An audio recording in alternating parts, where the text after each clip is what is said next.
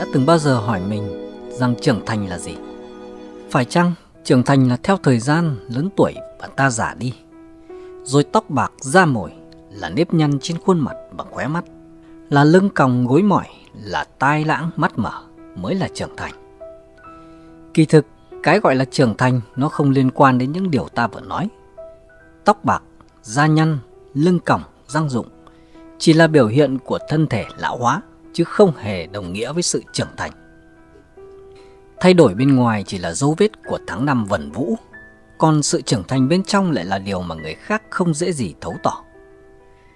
Trưởng thành thực sự chính là sự chín chắn về nội tâm, sự kiện toàn về trí tuệ, trải qua mọi sự chìm nổi của thế gian mà vẫn giữ cho bản thân được an định. Trưởng thành là sự ung dung trước thế sự, là sự thản nhiên trước được mất, là nụ cười trước khổ đau, là sự thăng hoa nội tâm trước thất bại. Xưa này, trưởng thành không hề liên quan đến tuổi tác, cũng chẳng liên quan đến thời gian, mà chỉ nằm ở nội tâm yên tĩnh và phong phú đến mức nào. Sự trưởng thành không biểu hiện ở tuổi tác, mà là ở phong độ. Sự trưởng thành giống như vầng trăng trong trẻo sau đám mây, như cầu vồng sau cơn rông tố, như cánh hoa hồng rụng xuống làm bạn với đất bùn mùa xuân như cánh chim bằng cưỡi gió bay vút vào bầu không thăm thẳm. Tô Đông Pha, trong cả cuộc đời mình, ông đã chịu vô vàn bão táp phong ba, mà vẫn giữ được phong thái trầm tĩnh, đủ đầy, tiêu diêu tự tại. Tô Đông Pha vốn là người cương trực, chỉ vì viết bài thơ chỉ trích thuế muối của triều đình mà bị giáng chức, phải đi đày ở Hoàng Châu. Tại nơi này ải, ông là một căn nhà tranh bên sông để ở, không có tiền cũng không có gạo ông đã tự mình khai hoang cải cấy.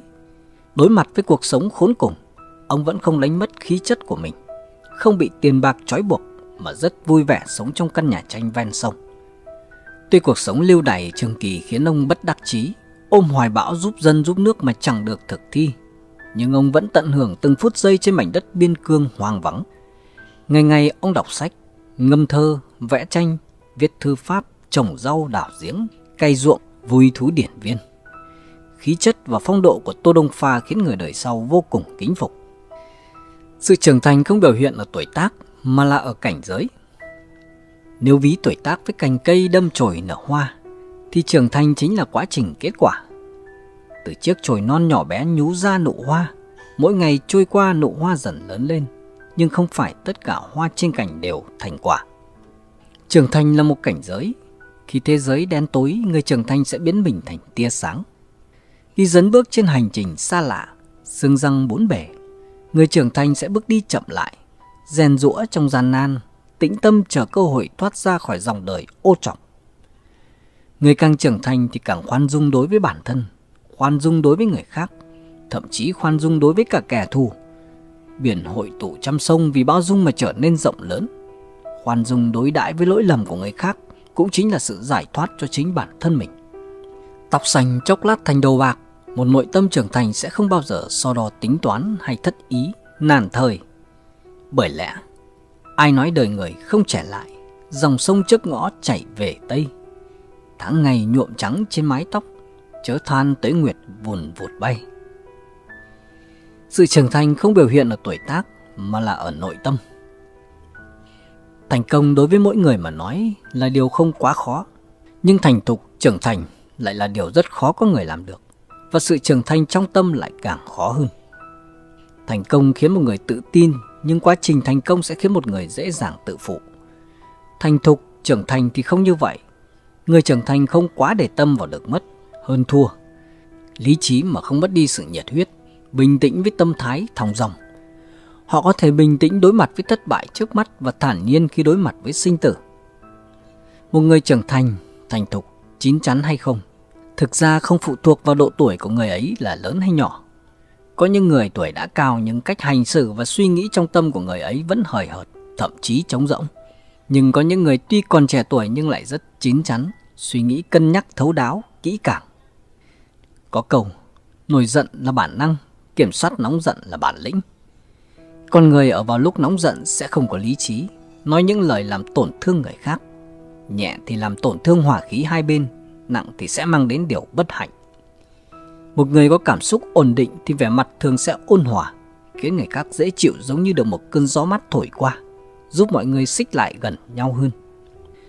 Trái lại, một người động một chút nổi giận thì sẽ giống như cơn rồng tố, ai ai vừa gặp cũng đều trốn tránh. Đây là biểu hiện dễ thấy nhất ở người chưa trưởng thành. Người có tư tưởng bi quan thì tinh thần sẽ xa sút nhìn vấn đề sẽ luôn nhìn thấy mặt không tốt. Nghĩ sự việc gì cũng nghĩ đến mặt không thành công, thường tự cảm thấy bản thân không bằng người khác. Đây cũng là một dạng tâm thái của người chưa trưởng thành. Người trưởng thành hiểu rằng, ông trời sinh ra ai thì người đó tất sẽ có hữu dụng. Mỗi người đều có ưu điểm nổi trội của riêng mình. Phát huy ưu điểm của bản thân, thực sự đặt tâm vào làm những việc mình có khả năng, sau một thời gian sẽ có thể thành công. Trưởng thành là biết khoan dung và thấu hiểu người khác.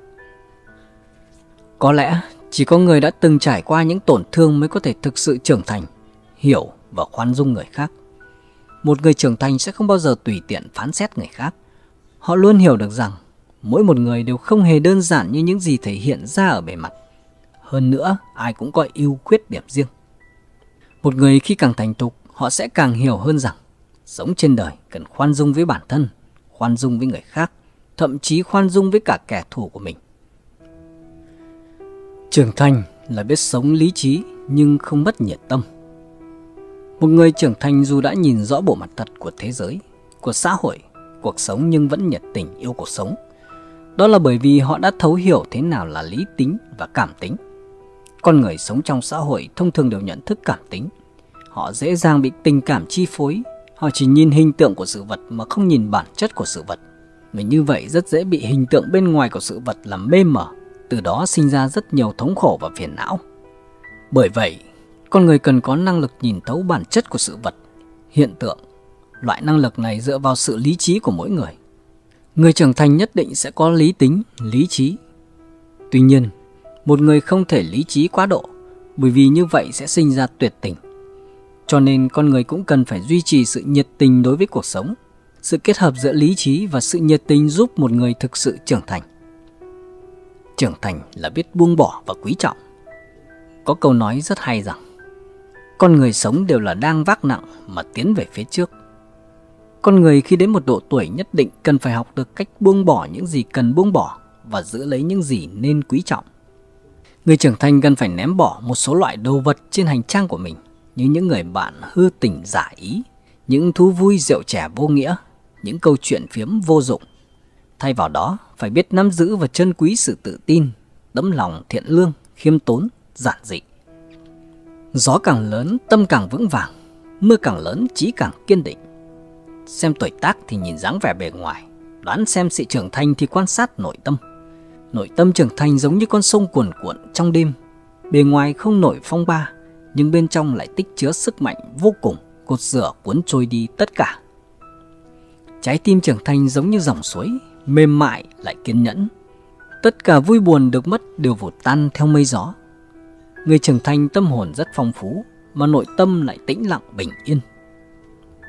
Họ giống như tia sáng màu trắng, sáng bừng mà không chói lóa, rực rỡ mà không phô trương, tích cực mà không cần hoa lệ. Người trưởng thành ánh mắt rất an hòa, trái tim rất tử bi. Họ coi nhẹ mọi công danh lợi lộc, gột rửa hết phồn hoa, tĩnh tâm thu khí, biến sinh tồn thành sinh sống, tĩnh lặng mà cảm thụ sức sống của sinh mệnh. Cứ mặc cho thế sự đổi thay, mặc cho mưa rơi gió thổi, một mình ta vẫn vững vàng như núi.